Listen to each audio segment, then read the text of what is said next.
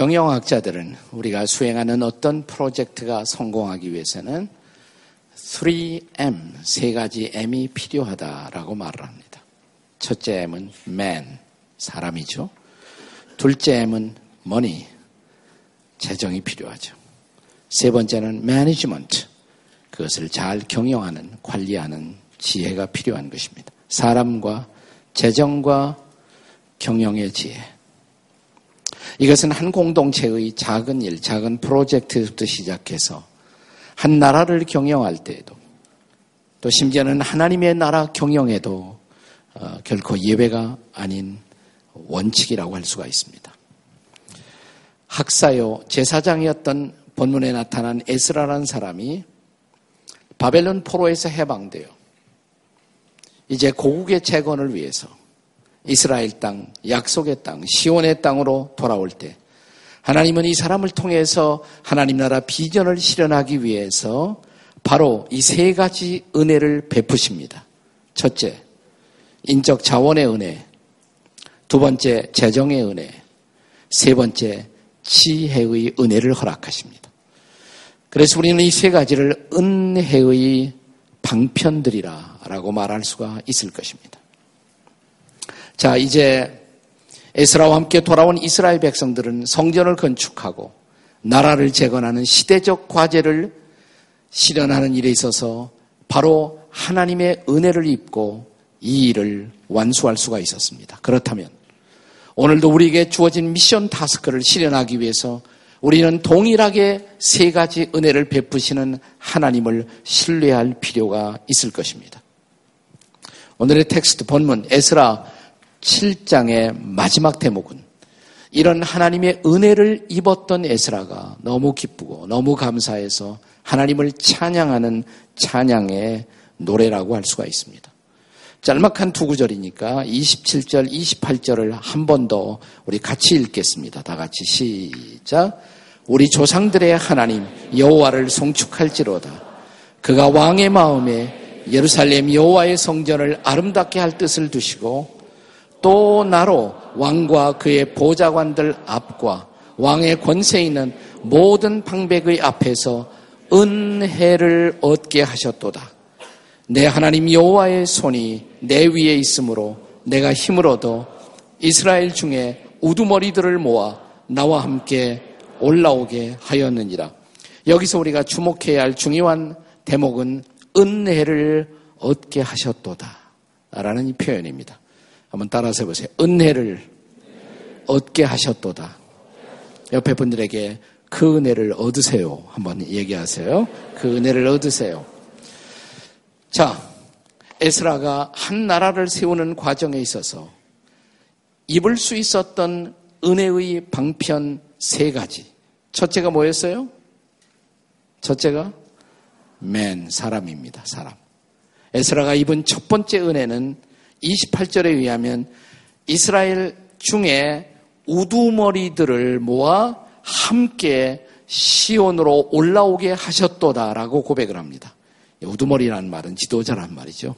그걸 옛날 표현으로 우두머리들을 모아 지도자들을 모아 올라올 수가 있었다는 것입니다.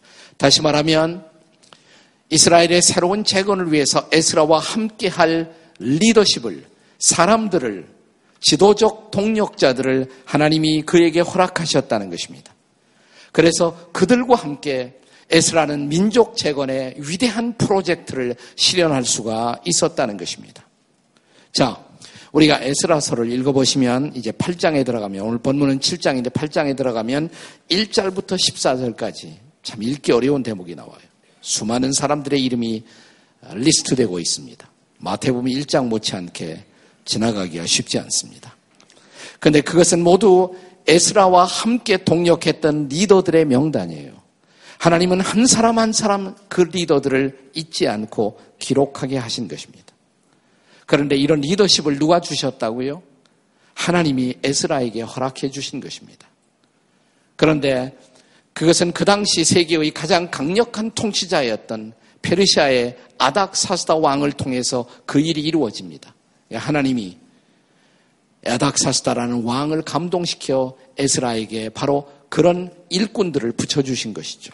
자, 7장 12절, 13절의 말씀을 함께 같이 읽겠습니다. 7장 12절, 13절 다 같이 시작. 모든 왕의 왕 아닥사스다는 하늘의 하나님 율법의 완전한 학자 제사장인 에스라에게 조소를 내리노니 우리나라에 있는 이스라엘 백성과 그들 제사장들과 레위 사람들 중에 예루살렘으로 올라갈 뜻이 있는 자는 누구든지 너와 함께 갈지어다. 야닥 사스타 왕은 하나님 모르는 사람이었을 것입니다. 그러나 하나님은 그를 감동시켜 에스라와 함께할 사람들을 붙여주신 것입니다. 누구든지 너와 함께할 자들은 함께 올라가라. 사람을 주셨어요. 이건 얼마나 놀라운 은혜예요. 중국의 선교의 전설적인 개척자였던 허슨 테일러는 자주 이런 말을 했습니다. 하나님의 방법은 하나님의 사역을 이루는 방법은 바로 사람이다. 사람이 하나님의 방법이라는 것입니다. 한번 따라서 해보세요. 하나님의 방법은 사람입니다. 옆에 사람에게 당신이 그 사람입니다. 네. 하나님은 사람을 통해서 일하시거든요. 하나님은 언제나 사람을 부르시고 사람을 통해 하나님의 뜻을 이루도록 하시는 것입니다. 그러기 위해서 우리 곁에 우리와 함께할 사람들을 붙여주십니다. 하나님은 결코 어떤 한 사람을 통해서만 그 일을 이루지는 않습니다. 저는 그런 의미에서 하나님의 미니스트리, 사역의 본질은 결코 솔로 리더십이 아니라고 생각합니다. 팀 리더십이에요. 팀 리더십. 네, 그것은 팀 사역이라고 할 수가 있습니다. 하나님은 팀 사역을 좋아하십니다. 여러분, 하나님이 하나님의 아들이신 예수님을 이 땅에 보내시고 구원의 사역을 이 땅에 이루실 때 생각해 보세요. 예수님이 혼자서도 구원의 사역을 그리고 복음화의 사역을 예수님이 원하셨다면 혼자서 하실 수 있었을까요? 없었을까요? 있어요. 없다고 말하면 큰일 납니다. 예수님은 하나님이세요. 기독교 교리에서 예수님은 하나님이시다. 예수 그리스도의 신성은 예수님을 형성하는 중요한 본질이에요. 그는 하나님이시기 때문에 원하시면 혼자서도 할 수가 있어요. 그가 바로 전능하신 분이십니다. 그러나 그럼에도 불구하고 그가 혼자 하시지 않았다는 사실이에요. 그게 중요해요. 그는 열두 제자를 부르십니다. 그리고 그 제자들과 함께 하십니다. 열두 제자도 결코 완벽한 사람들은 아니에요. 그러나 그들과 함께 그들을 불러 그들을 통해서 마침내 세계 복음화의 놀라운 사역을 이룬 것입니다. 그리고 그 열두 제자를 선택하기 위해서 하나님이 올바른 사람을 보내주시도록 예수님은 기도하십니다. 바로 그 대목을 복음서에서 한번 읽어보세요.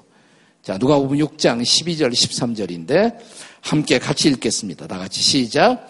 이때 예수께서 기도하시러 산으로 가사 밤이 새도록 하나님께 기도하시고 밝음에 제자들을 부르사 그 중에서 열두를 택하여 사도라 칭하셨으니 자 아무나 열두 명 그냥 선택하고 부르신 것이 아니라 그날 전에 뭐 하셨다? 밤이 맞도록 기도하셨다고 그랬어요. 하나님 바른 사람들 꼭 필요한 사람들을 제게 보내주십시오. 그리고 그들과 함께 동역을 하셨다는 사실이에요. 그들 12명의 제자는 결코 완벽한 인간들은 아니었지만 그럼에도 불구하고 예수님에게 필요한 사람들이었고 마침내 그들은 드림팀을 이루어 세계 복음화의 중요한 foundation을 만들 수가 있었던 것입니다. 우리가 흔히 이 땅에서도 고사성어로 종종 말을 할 때 이런 말을 하죠. 인사가 만사다. 들어보셨죠? 인사, 만사라는 말을 합니다. 실제로 지나간 역사 속에서 보면 참 위대한 흔적을 남긴 위대한 리더들은 반드시 그 곁에 좋은 사람들이 있었어요. 좋은 참모, 좋은 인재들이 포진하고 있었던 모습을 볼 수가 있습니다. 반대로 역사에 부끄러운 족적을 남긴 리더들을 보면 그 주변에 퀄러티가 안 좋은 리더들이 포진하고 있었던 모습들을 예외 없이 볼 수가 있습니다. 그래서 누가 나와 함께 하느냐 이것은 매우 중요한 것입니다. 이렇게 안 좋은 사람들이 내 곁에 있을 경우에 그런 경우 인사는 만사가 아니에요. 인사, 망사가 되는 것입니다. 모든 걸 다 망치는 것이에요. 그것은 바로. 그래서 우리가 지도자들을 위해서 기도할 때, 중보 기도를 할 때 중요한 것은 지도자만 위해서 기도하면 안 돼요. 그 지도자에게 함께할 사람들, 좋은 사람들을 붙여주시도록, 함께 하시도록 기도할 필요가 있습니다. 여러분이 박근혜 대통령을 위해서 기도할 때 박근혜 대통령만을 위해서 기도할 것이 아니라 하나님이 그 곁에 좋은 인재들을, 좋은 참모들을 보내주시도록 기도해야 합니다. 우리가 박근혜 대통령의 리더십에 있어서 인사 문제를 볼 때마다 우리 마음 속에 적지 않은 불판이, 좀 불만이 있잖아요. 왜 이렇게 사람들을 제대로 선택하지 못하나? 근데 그건 우리 책임이에요. 비판만이 능사가 아닙니다. 기도해야 합니다. 결국 한 나라의 결정, 한 정권의 결정은 거기서 끝나는 것이 아니라 저와 여러분에게 직접적으로 영향을 끼치기 때문에 그렇습니다. 그런 기도 해보셨습니까? 하나님, 박근혜 대통령 근처에 정말 좋은 인, 물들을 리더십을 좀 보내달라고. 그래서 바른 결정을 통해서 이 나라를 이끌게 해달라고. 꼭 기도하셔야 돼요. 우리가 시장을 위해서 기도할 때도 시장만 위해서 기도할 것이 아니라 그 시장과 함께하는 사람들, 그 곁에 좋은 참모들이 포진해서 함께 바른 시정을, 아름다운 시정을 펼쳐갈 수 있도록 기도해야 합니다. 단임 목사님을 위해서 기도할 때 목사님만 위해서 기도하지 말고 목사님과 함께하는 동력하는 여러 목사님들을 위해서 기도하세요. 그들이 팀이기 때문에 그렇습니다. 여러분이 여러분의 부모님을 위해서 기도할 때 혹은 결혼한 분들은 기혼자들은 당신의 남편을 위해서 기도할 때 그들의 직장에서 그들의 일터에서 그들과 함께 할 사람들을 위해서 기도하세요. 좋은 사람들이 함께 하도록. 그래서 좋은 영향을 주고 받을 수 있도록. 그들이 함께 좋은 팀을 형성할 수 있도록. 여러분이 가정을 이루었을 때 중요한 것은 여러분의 자녀들을 위해서 기도하는 것입니다. 그때 자녀들이 학교에 가서 좋은 친구를 만날 수 있도록. 그리고 더 중요한 거, 좋은 스승을 만날 수 있도록. 성경에 보면, 그래서 주님은 당신의 제자들에게 매우 일관성 있는 중보 기도의 제목으로 늘 이것을 위해서 기도하라고 그것이 뭐냐면 일꾼 보내달라고 기도하라고. 자, 마태복음 9장 38절입니다. 우리 같이 한번 읽어보겠습니다. 다 같이 시작. 그러므로 추수하는 주인에게 청하여 추수할 일꾼들을 보내어 주소서 하라 하시니라. 맞습니다. 좋은 사람, 좋은 일꾼은 그래서 언제나 하나님의 첫 번째 은혜의 방편, 은혜의 선물인 것입니다. 자, 그러면 두 번째는 뭐예요? 두 번째 은혜의 방편.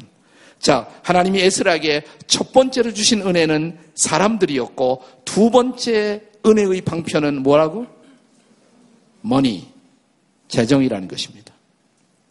실제로 우리가 어떤 일을 시도할 때 돈은 언제나 필요의 우선순위를 차지합니다. 돈이 없이 되는 일이 있습니까? 돈이 없이? 혹시 돈 싫어하십니까, 여러분? 돈 좋아하시나요? 제가 아주 가까이 지내는 장로님 한 분이 있는데, 교회마다 다니면서 청지기 세미나 많이 하시는 분이에요. 우리 교회 와서도 굉장히 좋은 강의를 하셨고 감동을 주었던 분입니다. 근데 그분이 쓴 아주 좋은 책 가운데 지금은 아, 섭섭하게도 절판이 되었습니다만 책 제목이 너무 재밌어요. 예수님 다음으로 돈이 좋아요. 근데 더 재미있는 것은 맨 처음에 있는 작은 글자를 놓치시면 안 됩니다. 솔직히 말해서 예수님 다음으로 돈이 좋아요. 얼마나 솔직한 책입니까? 여러분 돈 좋아하지 않으세요? 네. 혹시 돈 싫어하십니까? 돈의 필요성을 알고 제대로 하나님이 돈을 공급하셔서 내가 돈의 은혜를 받고 싶다. 그런 분들에게 돈의 은혜가 함께 할지어다. 그런 분들에게만 돈 벼락이 내릴지어다. 네, 조금씩 이제, 네, 이제 화답이 좀 오는 것 같아요. 그래서 우리가 늘 뭐라고 말을 해요? 우리가 농당 삼아 조크를 하는 말 가운데 뭐니 뭐니 해도 뭐예요? 뭐니라고. 돈 중요해요. 제가 할아버지가 돼 보니까 손자를 감동시키는 거. 네. 예, 우리 우리 집사람이 보니까 손자를 감동시키는 것은 할머니의 할머니더라고. 머니. 머니. 네. 우리 얄미운 며느리를 감동시키는 것도 시어머니의 시어머니, 머니더라고. 장성한 자녀들을 감동시키는 것도 오늘날 불쑥내민 우리 어머니의 오머니. 네. 우리가 인생을 살면서 제일 속상한 것이 있다면 우리 호주머니에서 호주머니에서 슬그머니 빠져나가는 머니. 얼마나 속상해요. 예. 근데 우리가 돈을 경험해 보면 우리가 내려지는 결론이 하나 있어요. 돈의 속성이 뭐냐면 돈은 쫓아다닌다고 해서 결코 돈이 나를 찾아오지는 않는다. 경험해 보셨어요? 공감하십니까? 그래서 중요한 것이 있어요. 성경은 가르치기를 돈도 하나님이 주신다. 믿으십니까? 돈도 하나님이 주세요. 조금 전에 제가 언급했던 중국 내지 선교의 전설적인 선교자 허슨 테일러가 또 자주 언급한 그가 남긴 명언이 하나 있습니다. 그는 이 말을 자주 강조했습니다. 하나님의 방법으로 하는 하나님의 일에 하나님의 지원이 하나님의 서플라이가 결코 결핍한 일이 없다. 영어로 God's work done in God's way never lacks God's supply. 하나님이 기뻐하시는 하나님의 일에 하나님의 서플라이가 결코 결핍하지 않다. 하나님이 그 일을 기뻐하신다면 그 일을 진행할 수 있도록 필요한 재정을 하나님이 책임지고 채워주신다는 말이에요. 그래서 이 허슨 테일러가 창립한 선교회가 있는데 본래 CIM이라고 불렀어요. China Inward Mission. 근데 나중에 그 단체가 이름을 바꿉니다. OMF로. Overseas Missionary Fellowship. 지금도 아주 액티브하게 활동하고 있는 선교 단체입니다. 그런데 이 OMF의 선교 정책 가운데 이 단체에 속한 모든 선교사들은 반드시 faith 미션을 해야 한다. 이게 원칙이에요. faith mission. 믿음 선교. 믿음 선교가 뭐냐? 예를 들어서 내가 이제 선교사로 나가고 싶어요. 기도하는데 하나님이 자꾸만 나를 어느 장소로, 어느 나라로 보내는 것 같아요. 그러면 그 나라에 선교사 하려면 돈이 있어야 되잖아. 그 나라에 살때 내가 미니멈, 최소한도 이만큼 필요하다. 그러면 그 필요한 액수를 놓고 먼저 하나님 앞에 자기가 기도하는 거예요. 하나님, 내가 정말 선교사로 그곳에 가기를 원하신다면 이 정도의 재정이 제가 미니멈 필요한데 하나님이 공급해 주십시오. 공급해 주시면 아 하나님이 일을 기뻐하신다 알고 그 다음에 선교사로 나가는 거예요. 사람들 앞에 나가서 막 모금하고 다니는 것이 먼저가 아니라 그렇게 하나님을 신뢰하고 기도하고 하나님으로부터 공급을 받는 체험을 하는 거예요. 실제로. 또 어떤 프로젝트를 시행할 때도 이 일을 하려면 대충 이만큼 필요한데 먼저 기도하는 것입니다. 하나님, 이 일을 기뻐하신다면 하나님이 이 일을 기뻐하신다는 사인을 주시겠습니까? 그래서 분명히 이 일을 진행할 수 있다는 확실성 있는 어떤 사인이 오면 비로소 그 일을 시작합니다. 이걸 faith mission이라고 부르는 거예요. Faith mission. 여러분, 이것은 선교할 때만 필요한 것이 아니라 우리가 그리스도인으로서 일상을 살 때도 이런 faith mission principle은 얼마나 중요해요. 그것은 결국 우리가 하나님의 주권을 신뢰하느냐, 신뢰하지 못하느냐의 중요한 결정인 것입니다.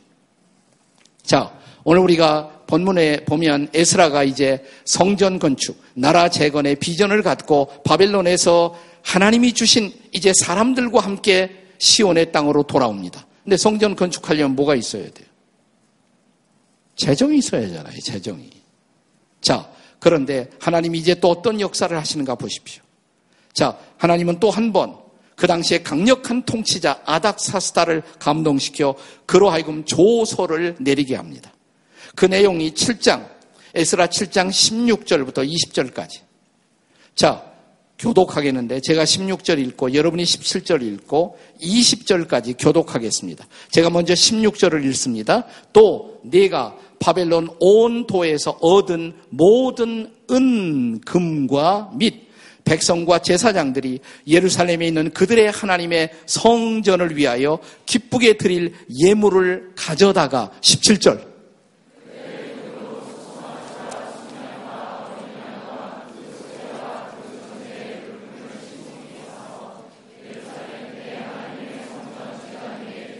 그 다음에 18절, 그 나머지 은금은 너와 너의 형제가 좋게 여기는 일에 너의 하나님의 뜻을 따라 쓸지며 19절.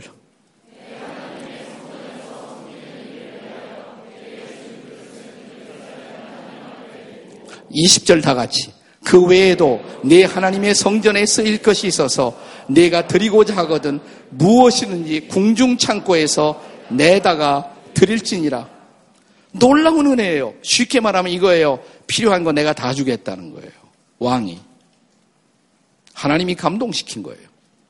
그래서 하나님이 기뻐하는 일에, 필요한 일에 그 재정을 서플라이 하시는 놀라운 모습을 볼 수가 있습니다. 자, 그렇다면 여기 중요한 결론이 나옵니다. 중요한 것은 제가 지금까지 돈을 강조했습니다만은 사실상 돈이 중요한 것이 아니에요. 정말 중요한 것은 뭐냐? 내가 하나님이 기뻐하시는 일을 하고 있느냐. 그리고 내가 하나님이 기뻐하시는 사람이 되어 있느냐. 이것이 중요한 것이에요. 내가 하나님의 기뻐하시는 사람이 되어 하나님의 기뻐하시는 일을 하고 있으면 필요한 돈은 I will supply. 내가 준다 이 말이에요. 그렇다면 우리가 고민할 것은 내가 돈이 있느냐 없느냐 우리 아버지가 부자냐 아니냐 뭐 이런 게 중요한 것이 전혀 아니라는 것입니다. 여러분이 제가 고민해야 할 것은 내가 지금 하나님이 기뻐하시는 사람인가 그리고 하나님이 기뻐하시는 일을 하고 있는가 다시 한번 저와 여러분이 하나님이 기뻐하시는 사람이 되어 하나님이 기뻐하시는 일을 하고 있으면 하나님의 supply, 하나님의 재정의 공급은 넉넉하게 채워질 것을 믿으시기 바랍니다. 이게 faith principle이에요. Faith mission이란 말이죠. 저는 이런 삶을 제 아내를 통해서 배웠어요. 제 아내를 통해서. 제가 결혼할 때 우리 집은 빚밖에 없었어요. 빚. 우리 집 재산은 마이너스. 우리 아버지가 사업하다가 망하시고 지신 빚밖에 없었어요. 그런데 저는 장남, 동생은 여섯 명. 빚밖에 없는 집에, 자, 이 장남에게 동생이 여섯이나 있는 집, 그리고 아버지는 빚지고 어딘가 잠적하시고, 그런 집에 여기 자매들 같으면 시집 올 의사가 있다, 없다. 솔직히 말해보세요. 없죠? 누가 오겠어요? 근데 어떤 정신 나간 여자 하나가 저한테 오더라고요. 왔어요. 근데 와서 걱정을 안 해.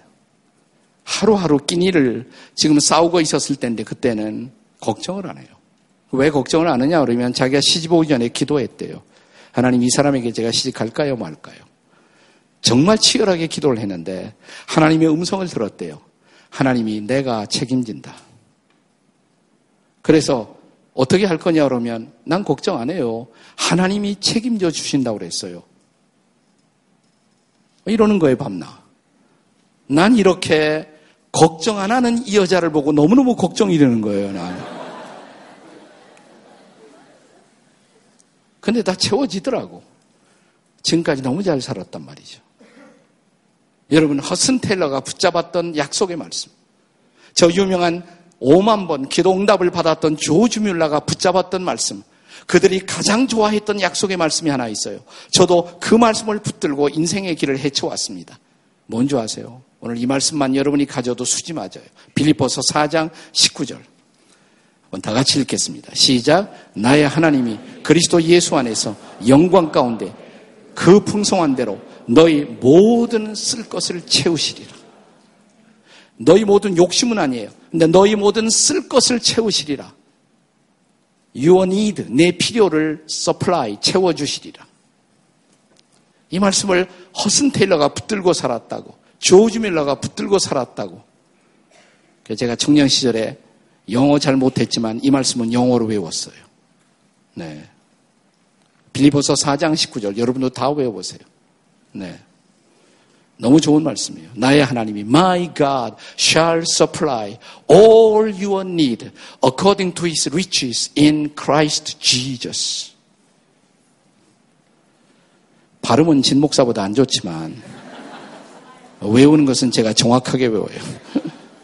네, 나의 하나님이 그리스도 예수 안에서 영광 가운데 그 풍성한 대로 모든 쓸 것을 채우시리라. 그렇습니다. 내가 하나님이 기뻐하시는 사람이 되어 하나님이 기뻐하시는 일을 하면 하나님은 반드시 필요한 재정을 채워 주신다. 믿으시기 바랍니다. 이 은혜의 방편이에요. 자, 에스라를 통해서 하나님이 기뻐하시는 그 일을 성취하기 위해서 주셨던 첫 번째 은혜의 방편 뭐였어요? 사람. 두 번째, 재정, 머니. 세 번째, 지혜입니다. 지혜. 자, 시온의 땅으로 돌아오는 에스라에게 하나님이 베푸신 세 번째 은혜의 방편이 뭐냐? 지혜였습니다. 지혜, wisdom. 7장 15절, 25절. 자, 7장 25절의 말씀을 우리 다 같이 한번 읽겠습니다. 다 같이 시작.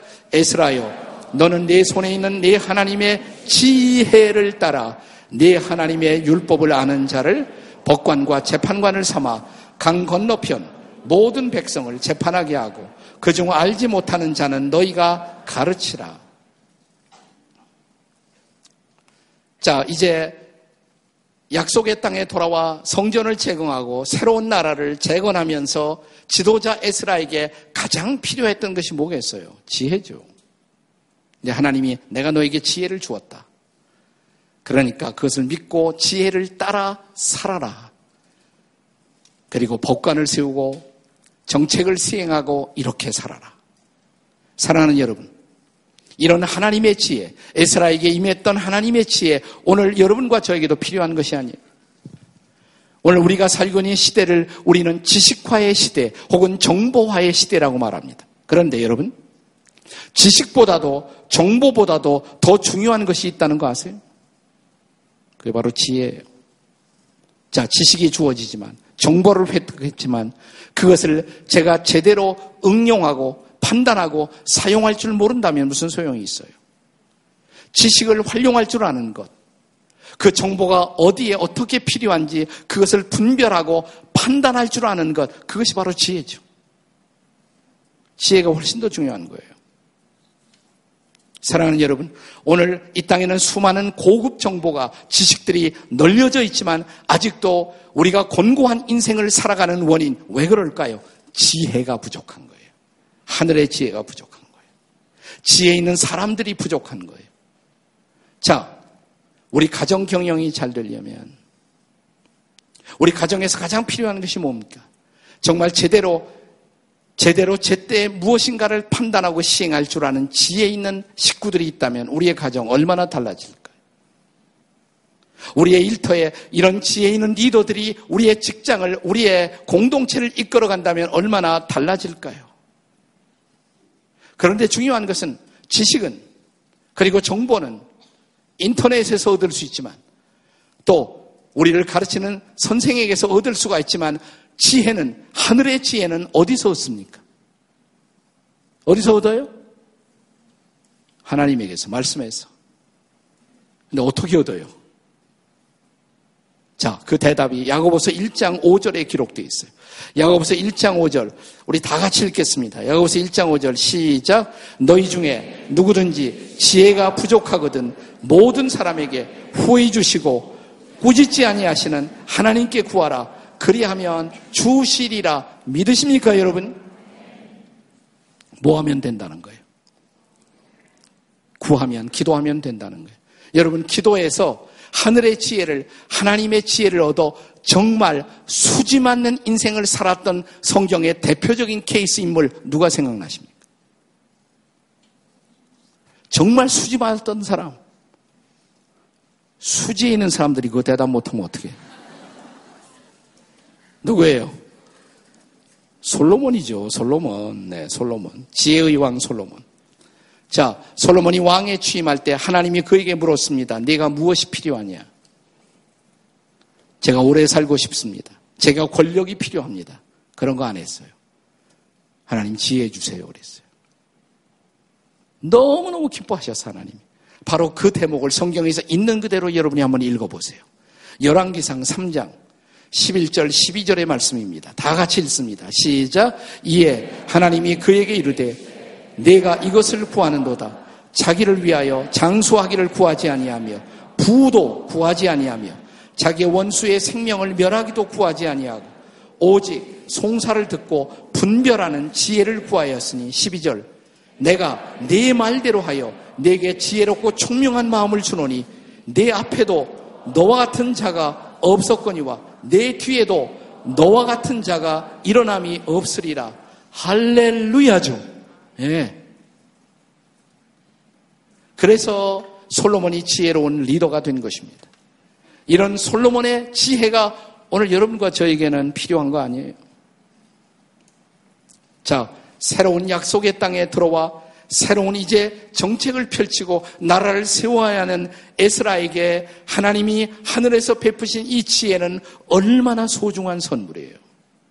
내가 너에게 지혜를 주었으니 이제 지혜를 따라 살아라 이렇게 말씀하십니다. 사랑하는 여러분, 정말 우리가 가정생활 할 때도 수많은 초이스 앞에 선택 앞에 결정을 해야 되는데 우리가 정말 하늘의 지혜를 구하며 기도하고 결정할 수 있다면 우리 가정살이 어떻게 달라질까요? 우리가 직장 생활을 할때 수많은 결정 앞에서 내가 그때그때마다 정말 하늘의 지혜를, 하나님의 지혜를 구하며 직장 생활을 한다면 우리의 일터의 삶의 모습 얼만큼 달라질까요? 우리의 나라를 경영하는 리더들이 국가의 운명, 백성들의 미래를 좋아하는 중요한 결정을 하면서 정말 하늘의 지혜, 하나님의 지혜를 구하며 그들이 정책을 펼 수 있다면 이 나라 얼만큼 달라질까요? 제가 미국 첫 번째 유학을 할 때, 예, 예, 그때 가난할 때니까 공부만 할 수가 없었어요. 일을 해야 된단 말이에요. 조합을 가져야 되는데, 제가 미국 가서 신학교에서 공부하면서 첫 번째 얻었던 조합이 뭐냐면 청소하는 일이었습니다. 청소. 제가 청소부 출신입니다. 네. 학교에서 이제 처음에 가니까 그 감독관이 복도 청소를 하래요. 복도 청소. 나는 이게 쉽게 봤다가 아, 그것도 쉽지 않고 만만치 않더라고요. 처음 청소하는 기계 만져봤는데 이게 막 불불 떠올 떠오르니까 이거 갖고 이게 아 이게 쉽지 않더라고 이것도. 뭐 그래도 땀을 흘리면서 실수하면서 열심히 했어요. 열심히 한 것이 감독관에게 인정을 받은 모양이에요. 한 석 달 하더니 그 다음에 조금 다른 조합을 주는데 복도 청소하지 말고 이제는 교실마다 들어가서 청소를 하라는 거예요. 특별히 교수님들 사무실을 들어가서 청소하라는 거예요. 근데 복도야 뭐 그냥 쭉쭉 이러고 다니면 되는데 교실 들어가려면 문을 열고 들어가야 되잖아.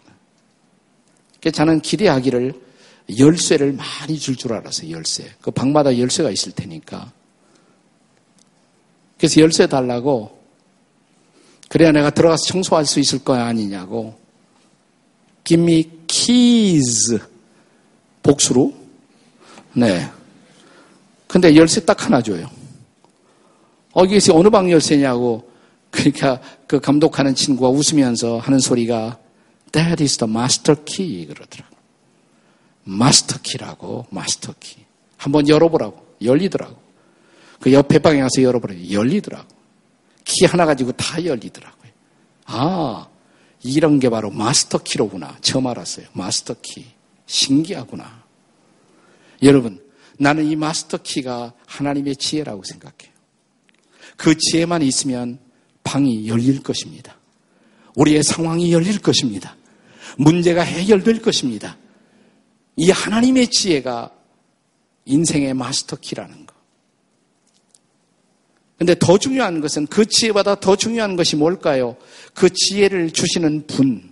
그렇죠? 지혜를 주시는 분. 그 지혜라는 은혜를 주시는 분이 아니겠어요? 분?